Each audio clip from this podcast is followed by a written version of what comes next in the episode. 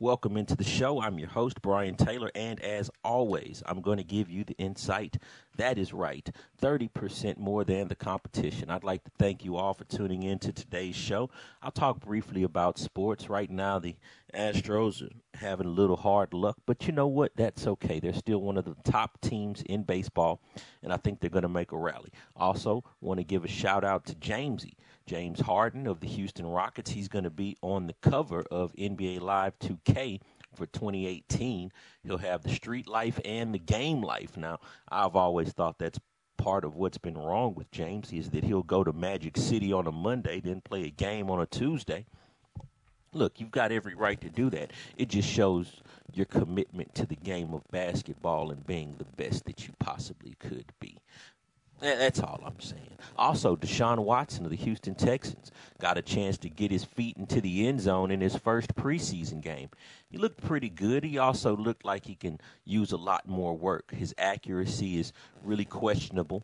Uh, I saw it on some deep throws. He's got great mobility, able to get away uh, whenever he's doing rollouts. So I would imagine that that's going to be a a big part of the Texans playbook this year is going to be pay, play action play, passes with rollouts. Uh, also, quarterback improv, improvis, improvisation with him running on uh, just any given play. You just don't know. Of course, Savage will get the start of the season, but I figure by week five or week six, if we are three and three or two and four, you're going to see Deshaun Watson come in. All right, on to politics. Today, we are going to talk a little bit about the POTUS, President Trump, and how he got played by uh, Senator Majority Leader Mitch McConnell. I believe that is exactly why the president is attacking Mitch McConnell on Twitter, is because he wants to get Mitch McConnell out there because he got outsmarted by Mitch McConnell. Now, let me paint the scene. Uh, prior to the election, the all of the intelligence committees came to Mitch McConnell and the Gang of Eight and said, "Hey, look, we believe that Russia's trying to interfere in the election, and they're going for the Republican candidate. Ah, that's hogwash. That's poppycock is what Mitch McConnell said. He called it a political game.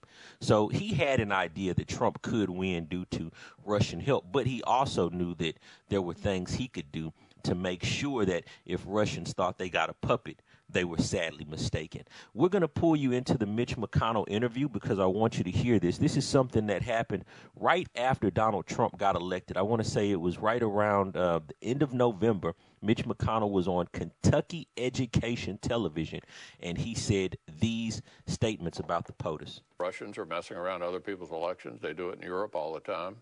They, they want to discredit democracy to the major extent possible. If they were trying to elect Donald Trump, my guess is they're going to be they made a bad investment because look at look at who he's picking for the cabinet. You know, General Mattis uh, for defense, um, Mike Pompeo, uh, intelligence expert, number one in his class uh, at the academy uh, to head the CIA, and I, I just don't. if, if they were trying to elect a particular candidate, I think they're going to find out it uh, didn't do them any good. And, and not to mention uh, the sanctions bill. So you've got Mattis, you've got Pompeo, and you've got the Congress that wrote this sanctions bill that forced the president's hands behind his back, and Russia laughed at him about it, saying, Look, you've been usurped of your power, and Congress took it away from you, sir. Now our our relations are at an all time low. Why? Because they possibly thought that this president could lift sanctions. Mitch McConnell ensured that there was a bill written to where sanctions would not be lifted by the president. And then they had such numbers that the president couldn't even veto the bill. He had to sign it. They forced him to sign it and now our relations with Russia is at an all-time low. So he got played by Mitch McConnell. Mitch McConnell knew that Trump could win. He knew that we, that the Republicans would be able to appoint the next Supreme Court judge. But he also knew that there are mechanisms in place to where if Russia thought they got a puppet and someone in the president that could lift sanctions, they're sadly mistaken. Now, the other thing I wanted to talk about about uh, the POTUS is that he's always been unclear from the jump.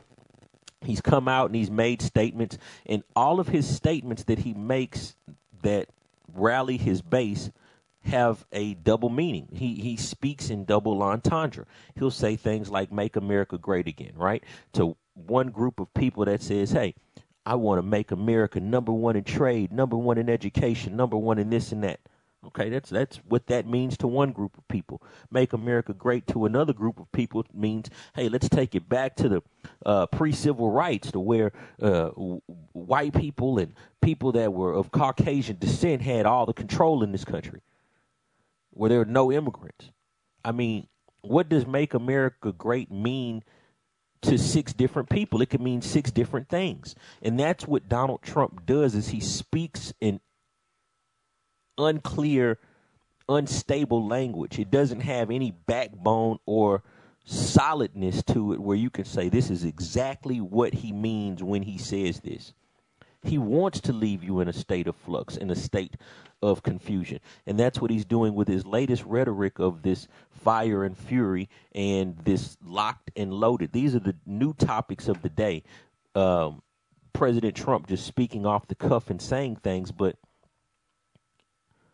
these things that he says they have double meanings, right? Like, oh, if you make another threat, there's going to be fire and fury. Well, Kim Jong Un came out the very next day and made a threat. I mean, released a memo of the threat. What are you going to do?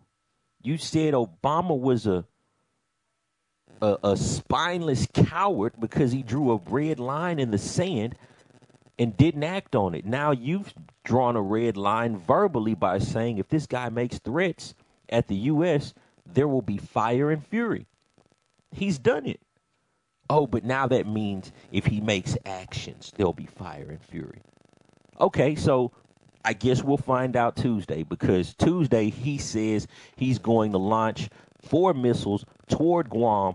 What are you going to do about it? Stay tuned. You can leave your comments on the page. Thanks for tuning in. It's much appreciated. I'll catch up with you next time.